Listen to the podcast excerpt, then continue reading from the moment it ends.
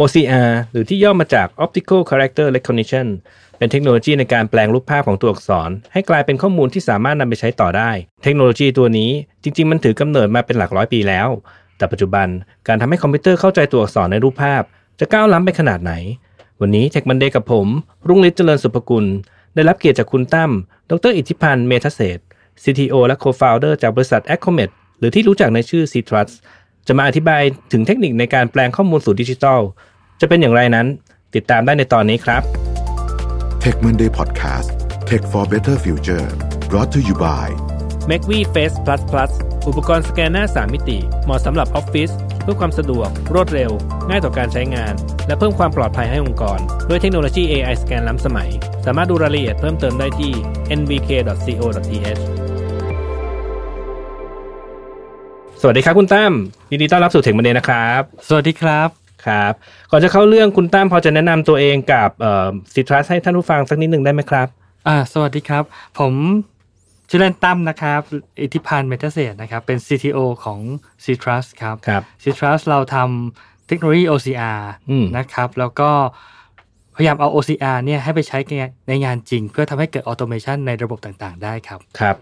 งั้นก็เข้าเรื่องเลยกันนะครับ วันเอ่อเจ้า OCR เนี่ยมันคืออะไรครับคุณตั้ม อ๋อ OCR เนี่ยนะครับ จริงๆ แล้วเป็นเทคโนโลยีพื้นฐานเลยในในในงานด้าน AI ครับ นะครับ แล้วก็เป็นโจทย์เป็นโจทย์ตั้งแต่แรก ๆ ของคำว่า AI เกิดขึ้นนะครับ อืม เอ่อตัวนะตัวเนื้องานหลักก็คือการแปลงรูปของตัวอักษร ครับ ที่เราที่คอมพิวเตอร์เห็นนะครับ รูป A B C ที่เป็นรูปภาพเนี่ยให้กลายเป็นตัวอักษรจริง ครับ ๆนะครับอันเนี้ยอันนี้คือแก่นของตัว OCR ครับ นะครับ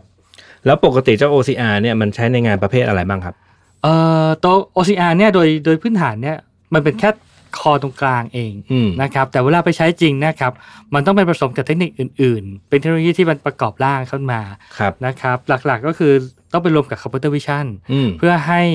คอมพิวเตอร์เนี่ยรู้ว่าตัวอักษรเนี่ยอยู่ที่ไหน ครับ ในใน environment นะครับเช่นอยู่ในกระดาษตรงไหน อืม อยู่ในถ้าในยุคนี้ก็จะเป็นอยู่ในรูปภาพตรงไหน ครับ อย่างเงี้ยครับ แล้ว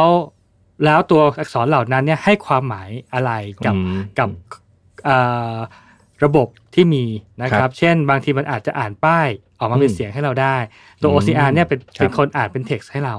อ๋อ โอเค นะครับ คือต้องแปลงรูปภาพให้กลายมาเป็น text ก่อน ใช่ครับ อืม เพราะว่าถ้ารูปภาพเนี้ยไม่เป็นไม่กลายเป็น text เนี่ยเราจะทำงานต่อกับรูปภาพนั้นไม่ได้ ครับ ครับ เออผมเข้าใจว่าเทคโนโลยีตัวเนี้ยจริง ๆ แล้วช่วงหลังๆเนี่ยพัฒนาไปเยอะอยู่พอสมควรนะฮะในสองสามปีหลังเนี่ยนะครับ ใช่ครับ แต่เพื่อให้ท่านผู้ฟังเข้าใจพื้นฐาน คุณตั้มพอจะเล่าให้ฟังได้ไหมครับว่าแต่ก่อนเนี่ย OCR เขาเริ่มต้นกันยังไงครับ อ๋อต้องอย่างนี้ครับ OCR เนี่ยจริง ๆ เนื่องจาก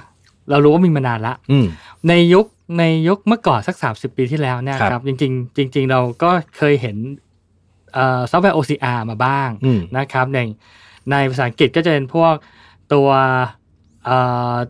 Adobe อืม นะครับมีมีซอฟต์แวร์ OCR เยอะเลยที่เป็คนรับ ที่เป็นซอฟต์แวร์ลงใน Windows ครับ สามารถสแกนเข้าไปปุ๊บได้ไฟล์เหมือนไฟล์ Document อืม ออกมาทำงานต่อได้ ครับ ในภาษาไทยก็มีบ้างเหมือนกันครับ มีมีหลายเจ้าที่ทำแต่เนื่องจากประเทศไทยอาจจะซอฟต์แวร์ขายไม่ไม่ค่อยไม่ค่อยประสบความสำเร็จเท่าไหร่ อืม นะครับ ครับ ก็เลยก็เลยกลายเป็นงานวิจัยในมหาลัยและในสถาบันวิจัยไป อืม นะครับ ทีนี้ในยุคหลังเนี่ยเอ่อเทคโนโลยี OCR เนี่ยมีถูกปลุกขึ้นมา ให้มีการทำงานซับซ้อนขึ้นด้วยเทคโนโลยีที่ชื่อว่า Deep Learning deep learning นะครับ อืม ทำให้ตัวเทคโนโลยี OCR เนี่ยมันก้าวกระโดดออกไป ครับ เพราะว่าจากเดิมเนี่ยเอ่อเราเราแปลงภาพเป็นตัวอักษรได้นะครับ แต่ว่าเวลาเวลาตัวอักษรเหล่านั้นเนี่ยไปปรากฏอยู่บนรูปถ่ายใด ๆ เช่น อืม อยู่บนป้ายจราจร ครับ อยู่บนป้ายทะเบียนรถหรืออ ม อยู่บนป้ายหน้าร้านนะครับ หรือตัวอักษรเหล่านั้นมีความไม่ชัดเนี่ย ครับ เทคโนโลยี OCR ในในยุคแรกๆเนี่ยจะทำงานไม่ได้ อ๋อ จะอ่านไม่รู้ว่าเอ๊ะนี่ตัวอักษรจริง ๆ คือเขาต้องใช้ หรือรู ตำแหน่งที่ชัดเจนอะไรเงี้ย ใช่ครับ อืม ใช่ครับ แต่ว่าพอมายุคนี้เนี่ยพอเรามี deep learning เข้ามา deep learning สามารถอ่านและวิเคราะห์ได้ว่าตรงเนี้ยน่าจะเป็นตัวอักษรจริง ๆ นะ อืม เพราะฉะนั้นเราก็เราก็เลยสร้างแอปพลิเคชันที่มีความยืดหยุ่นสูงมาก ๆ แล้วเอา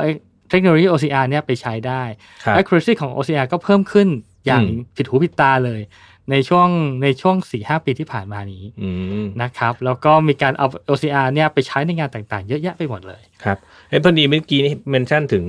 ป้ายทะเบียนรถจริง ๆ แล้วไอ้ที่ที่เราเห็นในชีวิตประจำวันพวกกล้องวงจรปิด แล้วมันดีเทคไอ้ตัวป้ายทะเบียนเนี่ยถือเป็น OCR รูปแบบหนึ่งมาครับ ใช่ครับ อันนั้นถือว่าเป็น OCR รูปแบบหนึ่งเลยครับ อืมครับจริง ๆ แล้วที่อธิบายมามันดูแบบกว้างมากๆเลยนะครับ แต่พอเข้าจริง ๆ เนี่ย เวลาเราทำเนี่ยมันจะเจอปัญหาอะไรที่มันท้าทายแล้วมันยากบ้างครับ ในการทำตรงนี้เนี่ย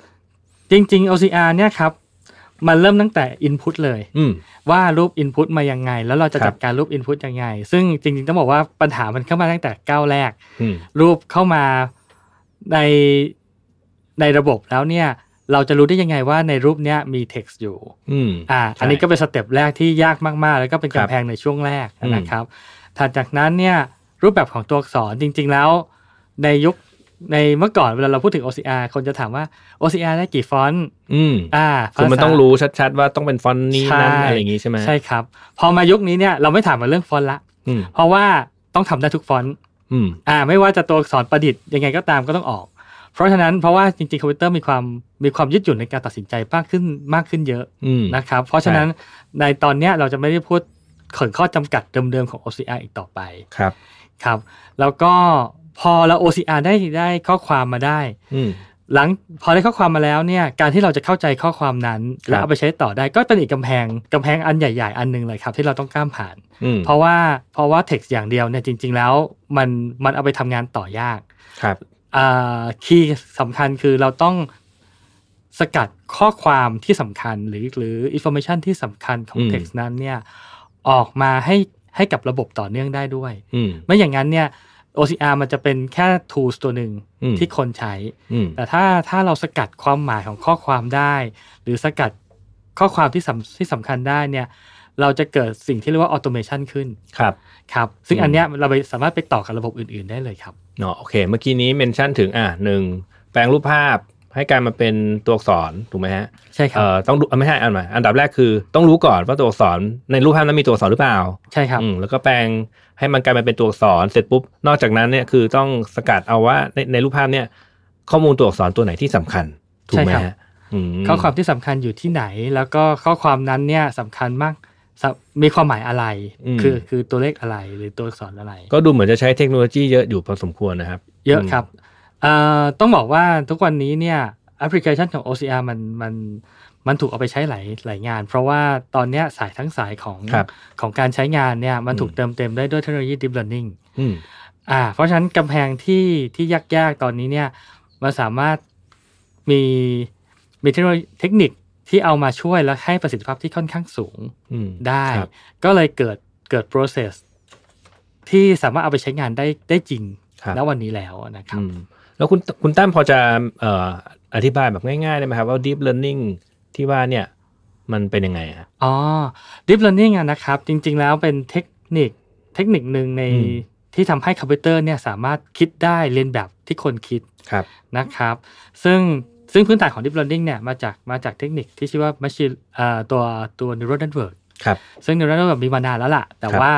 แต่ว่าความห่างไกลของความซับซ้อนตัวโมเดลเนี่ยค่อนข้างห่างไกลกว่ามนุษย์ค่อนข้างสูง อืม นะครับจนจนช่วงหลังช่วงตั้งแต่ปี 2010 เป็นต้นมานะครับ ก็มีเกิด Deep Learning ขึ้น ครับ ซึ่งความซับซ้อนของโมเดลเนี่ยเพิ่มขึ้นเรื่อย อืม ๆ แล้วงานวิจัยด้านนี้เนี่ยพัฒนาขึ้นเร็วมาก ครับ ทั่วโลก อืม อ่าเอ่อพอโมเดลมันใหญ่ขึ้นเนี่ยมันจะทำให้ตัวตัวโมเดลเนี่ยสามารถเอ่อทำงานที่ซับซ้อน อืม แบบที่มนุษย์ทำได้ อืม นะครับ อืม แล้ แล้ว ว ก็แต่ว่าก็มีข้อจำกัดบางอย่าง เช่น การได้มาซึ่งสิ่งนั้นเนี่ยต้องได้แลกมาด้วยข้อมูลจำนวนมหาศาล ครับ เพื่อสอนให้คอมพิวเตอร์รู้ อืม ในสิ่งสิ่งนั้น อืม ครับ สมัยสมัยผมเรียนโอ้ตั้งเมื่อเมื่อนานนานแล้วนะฮะเอ่อห้องแลบผมก็ทำวิจัยเกี่ยวกับพวกภาษานี่แหละแล้วเขาก็เป็นกว่อนจะได้ข้อมูลมานี่เขาต้องมานั่งเอาเอ่อ subject มาพูดให้ฟังหรือว่าทำอะไรอย่างเงี้ยให้ฟัง อันนั้นมันแต่ว่าอันนั้นมันการมาวิจัยเรื่องเสียง แต่ถ้าเกิด ครับ มันเป็นเป็นพวกลายมือก็น่าจะคล้ายๆกัน คือต้องหา input เยอะๆ มา ใช่ครับ สอนคอมพิวเตอร์ใช่ไหมฮะ ใช่ครับ อืม อันนี้อันนี้เป็นกำแพงอันหนึ่งอะนะครับ ครับ ทีนี้ก็ต้องบอกว่าอย่างอย่างตอนนี้เราอยู่ประเทศไทยเนาะ อืม อ่าการการทำ OCR เนี่ยเอ่อเรา ของที่ยากที่สุดมา อืม ตลอดเลยก็คือการ ครับ การการสร้าง Dataset ใช่ ที่สามารถเอาไปเทรนได้ อืม อันนี้คือคือกำแพงมาตลอด แต่ว่าต้องบอกว่าเอ่อณปัจจุบันเนี่ยเนื่องด้วยเราเนื่องจากเรามีอินเทอร์เน็ต อืม แล้วเราก็จะมีเราสามารถเก็บข้อมูลได้ง่ายขึ้น ครับ แล้วก็เดี๋ยวนี้ใครๆไปทำอะไรก็ถ่ายรูปถ่ายรูปถ่ายรู อื ป มอืม อ่าเพราะฉะนั้นจะมีรูปเท็กซ์เยอะ ครับ เราอาจจะขาดบ้างเรื่องลาเบลว่าเอ้ยไม่รู้รูปนี้คืออะไร อืม แต่เดี๋ยวนี้มันมีเทคนิคที่ทำให้ทำให้รูปที่เราถ่ายนะครับ สามารถเอามาทำลาเบลได้ง่ายขึ้นเยอะเลย ครับ ตอนนี้ก็พอมีข้อมูลเพิ่มขึ้นได้มากนะครับ เราถึงเห็น OCR เทคนิคที่ที่มีความยืดหยุ่นสูงแบบเนี้ยได้ ครับ แล้วก็ทั่วโลกเอ่อภาษาไทยเองก็มีความมีความคล้ายกับภาษาต่างประเทศในระดับหนึ่ง เพราะฉะนั้น อืม เทคนิคบางอย่างในภาษาต่างประเทศก็สามารถเอามาใช้ได้ แต่เราต้องปรับแต่งต่อ อืม บางส่วนครับ เออพอ สำหรับภาษา พอดี ไทย เลยพอพูดถึงภาษาไทย ผมว่าน่าจะเป็นเอ่อประเทศเรานี่ตัวภาษาในท้องถิ่น น่าจะเป็น ครับ challenge อีกตัวหนึ่งที่ทำให้เทคโนโลยีทุกทุกทุกอันต้องมีการ develop สำหรับท้องถิ่นนั้นๆถูกไหมฮะ ถูกครับ อืม ภาษาไทยถือว่าเป็นภาษาที่ยากที่สุดภาษาหนึ่งของโลกนี้เลย โหยากกว่าภาษาจีนไหม เออมันจริงคนละแบบครับ ภาษาจีนเนี่ยเวลาเราเรียกข้างในเราเรียกข้างในเป็นตัวตัวๆความหมาย ครับ อยู่ในนั้นเลย อ๋อ ภาษาไทยไม่ใช่ ภาษาไทยได้กอไก่มา เรา อื ไม่ ม มีความหมาย อืม เราต้องได้คำ อ่ แต่ภาษาไทยเราไม่ตัดคำ อืม อันนี้คือความยากอย่างหนึ่ง ตัดคำก็เรื่องหนึ่งแล้ว แค่ตัดคำ alone นี่น่าเป็นงานวิจัยระดับหนึ่งเลยเนอะ ใช่ครับ ไหมอืมคราวนี้ไอ้ข้อมูลเอกสารที่สแกนมาเนี่ยมันต้องไม่ต้องมี pattern หรือเปล่าครับ ถึงไอ้ถึงไอ้ OCR เนี่ยถึงจะใช้ได้ครับ เอ่อถ้าสมมติเราเรา process ด้วยเอกสารชนิดหนึ่งอะนะครับ ครั ถ้า บ เอกสารนั้นมี pattern ที่ชัดเจน อืม เช่นอ่าสมมติเราเรากำลัง process บัตรประชาชนอยู่ อืม อย่างเงี้ยครับ ครับ เอ่อความความความหลากหลายของ pattern จะไม่ค่อยเยอะ ครับ แต่มันจะไปยากตอนตอน capture แทน อืม นะครับอย่างแบบประชาชนมันก็จะมีเรื่องลายน้ำมีเรื่องแสงสะท้อนอะไรเงี้ยค ครั รั บบ เข้ามา อืม มีเรื่องความไม่ชัดอ่านะครับ แต่ว่าถ้าเอกสารที่เรา process แล้ว format มันไม่คงที่ ครับ นะครับ เช่น format สามารถเปลี่ยนไปได้เรื่อย ๆ เนี่ย อืมพอดี อ่ะ เมนชั่นถึงบัตรประชาชน ผมว่าน่าจะมีบัตรที่คล้ายๆกันเนี่ยเจอผมเจอแอปนี้เยอะมากก็คือพวกนามบัตร เวลาถ่ายนามบัตรตำแหน่งมันไม่เท่ากัน เพราะว่าแล้วแต่ว่าคนออกแบบนามบัตรจะเป็นเขาจะออกแบบมาอย่างไงใช่ไหมฮะอันนี้ก็ถือเป็นการใช้ OCR รูปแบบหนึ่ง รูปแบบหนึ่งครับ รูปแบบหนึ่ง อ่ะคราวนี้พอเจอเอกไอที่มันไม่ไม่มีแพทเทิร์นแบบนี้ทำยังไงครับ เอ่อปกติเราเราเราดูเราสกัดความหมายจากนอกจาก pattern แล้วเนี่ยจ ครั ริ บ งๆเราดูตัวข้อมูลเองก็ได้ อืม อย่างเช่น ถ้าสังเกตดูเนี่ยมนุษย์เราอ่านเนี่ย ต่อให้เราเห็นชื่อเราก็รู้เลยว่านี่คือชื่อคน ครับ เราเห็นชื่อบริษัท ใช่เรา เห็น เราเข้าใจะ เราอ่าน ว่ ปุ๊บเราก็มีชื่อคน ม จริงๆ deep learning เนี่ยสามารถทำเราเราสามารถฝึกฝนมันให้มันเข้าใจของแบบเนี้ยได้ได้ในฟอร์แมตประมาณหนึ่ง โอ้ ครับ ครับ อย่างเช่น อืม มันเห็นคำประมาณเนี่ยมันจะรู้แล้วว่าอ๋อเนี่ยที่อยู่แน่เลย ม อย่างเงี้ยครับ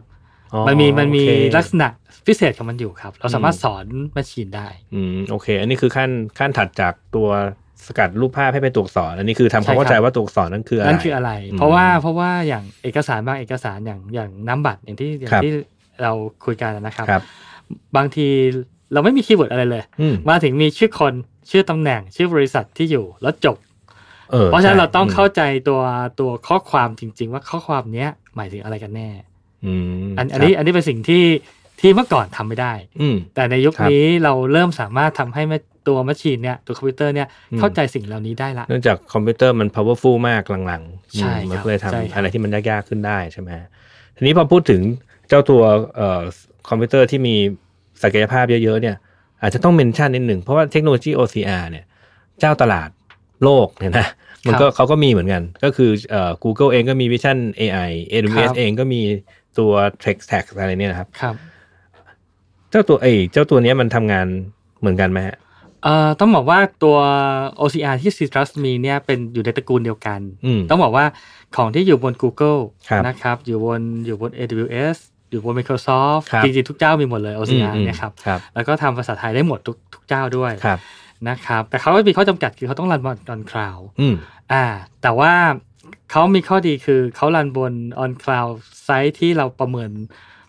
ประเมินขนาดไม่ได้เพราะมันใหญ่ อืม มาก ครับ นะครับแล้วประสิทธิภาพก็ค่อนข้างสูง เพราะว่าเขามีคลาวด์คอมพิวติ้งสูง ครับ นะครับทีนี้ทีนี้อย่างอย่างเราเราๆที่เป็นที่เป็นบริษัทในประเทศไทยเนี่ยเราอยู่ในเราทำเทคโนโลยีสมัยใหม่เหมือนกับที่เขาปีนี่แหละ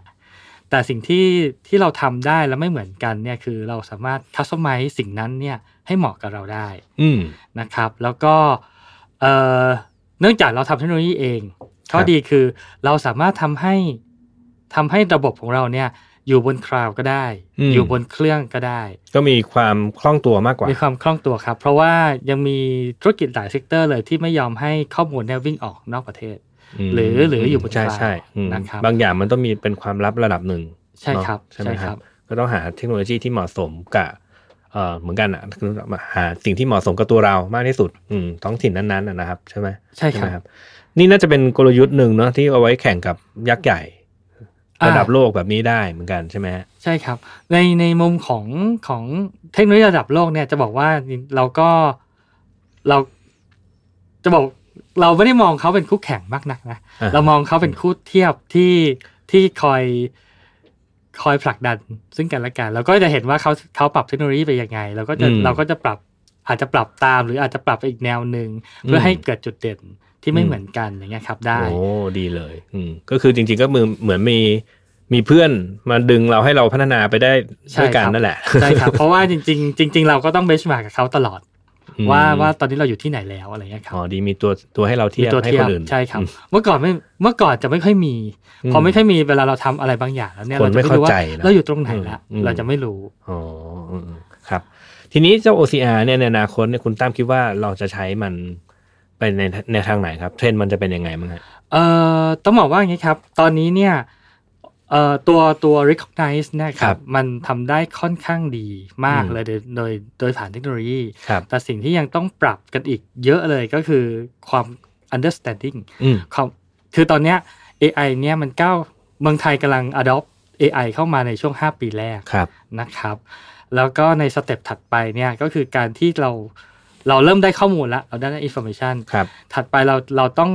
สู่ยุคที่ทำให้ information เนี่ยเกิดความเข้าใจ อืม อ่าทำให้แมชชีนเข้าใจข้อมูลที่เห็น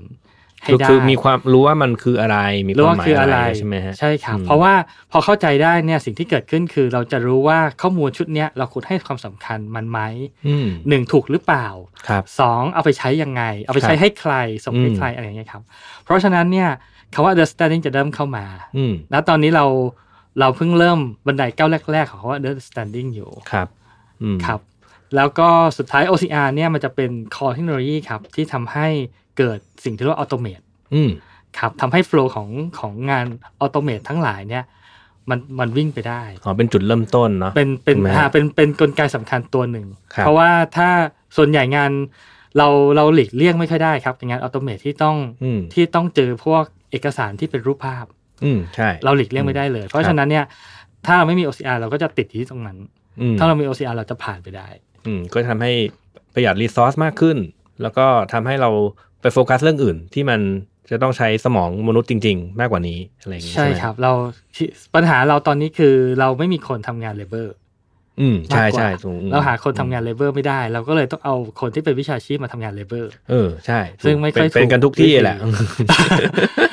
ครับ อืม สิ่งที่เราพยายามทำก็คือทำให้คนที่เป็นวิชาชีพไปทำงานวิชาชีพ อืมใช่ แล้วปรับงานเลเบอร์เนี่ยให้กลายเป็น ให้ เครื่องซะ เออเป็นคอมพิวเตอร์ อย่างเงี้ยครั ซะ บ อืม อ่าแต่ต้องยอมรับครับว่า เทคโนโลยีมันไปยังไงก็ตาม มันก็ยังไม่ร้อยเปอร์เซ็น อืม ยังไงยังไงคนก็ต้องคุมบังเหียนเทคโนโลยีอยู่ดี อืม อันนี้คือของ ใช่ ที่ นั่น สำคัญ นั่นเป็นคี รั ย์ บ เลย อืมถูกไหมฮะใช่ว่าใช่ว่ามีเทคโนโลยีมาแล้วคนจะตกงาน คนจะปรับไปเปลี่ยนปรับเปลี่ยนตัวเองไปเป็นคนใช้มันมากกว่าเนาะใช่ไหมฮะ ใช่ครับใช่ครับ โอเคครับเอ่อน่าจะครบถ้วนกระบวนความทีเดียวนะครับ OCR เอ่อก่อนจะจากการคุณตั้มมีอะไรอยากจะฝากให้ท่านผู้ฟังไหมครับ เอ่อต้องบอกว่าอย่างนี้ครับ ในประเทศเราตอนเนี้ยเทคโนโลยีพวกเนี้ยมันกำลังกำลังถูกพัฒนาขึ้นและกำลังเข้ามาสิ่งที่สิ่งที่ทุกท่านที่ฟังเนี่ยคงอาจจะต้องต้องเริ่มหันกลับมามองตัวเองแล้วว่าเทคโนโลยีที่มีจะให้คุณประโยชน์กับเรายังไง ในในระยะ 3 ปี 5 ปีได้ แล้วก็เริ่มเริ่มต้องหันกลับมามองว่าเราจะใช้มันยังไงนะครับเพราะว่าถ้าเราเราใช้ได้เนี่ยนั่นหมายถึงว่าเอ่องานบางอย่างเราจะลดลง อืม นะครับเพราะว่าถ้าเราไม่ปรับเนี่ยคู่แข่งปรับ ใช่ เรา อืม เราจะตามเขาไม่ทันในเชิงในเชิงประสิทธิภาพ ถูก แน่นอนครับ อืม เพราะฉะนั้นเนี่ยอันเนี้ยอาจจะต้องเริ่มหันกลับมามองกันให้เยอะขึ้น อืม ว่าเทคโนโลยีออโตเมชันทั้งหลายที่เรามีหรือ AI ทั้งหลายที่เราเห็นเนี่ยเราเราควรจะเริ่ม adopt ใช้ ครับ แรกๆ อาจจะยากนิดนึงผมพูดตรงๆว่าเอ่อต้องปรับตัวค่อนข้างเยอะ แล้วก็ต้องปรับทั้งคนและ ครับ กระบวนการ อืม แต่ว่าพอปรับไปแล้วเนี่ย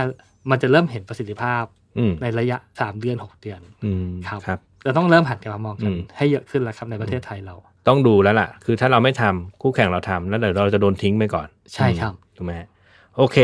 น่าจะครบถ้วนนะครับ ขอบคุณทุกท่านที่ติดตามนะครับจนกว่าเราพบกันใหม่ สวัสดีครับ สวัสดีครับ ธุรกิจอีคอมเมิร์ซเป็นธุรกิจที่เราจำเป็นต้องเข้าใจลูกค้าให้มากที่สุด นี่เป็นเหตุผลที่ผมพัฒนา 198 beauty com เพื่อทำให้ลูกค้าของเราได้สิ่งที่ตัวเขาต้องการจริง ๆ เราอยากจะช่วยให้ลูกค้าเลือกผลิตภัณฑ์ที่เหมาะสมกับตัวเขาเอง ด้วยการใช้ Data และความเชี่ยวชาญในตลาดเทลแต่ beauty ของเรา แต่ทีมเรายังต้องการคนมาช่วยในการพัฒนาสิ่งใหม่ๆ ไปด้วยกัน ถ้าคุณเป็นนักพัฒนาที่สนใจโลกของอีคอมเมิร์ซแล้วแล้วก็ ผมกำลังมองหา mobile developer ทั้ง iOS และ Android full stack developer e-commerce data scientist แล้วมาร่วมงานกันนะครับ Tech Monday Podcast Presented by NVK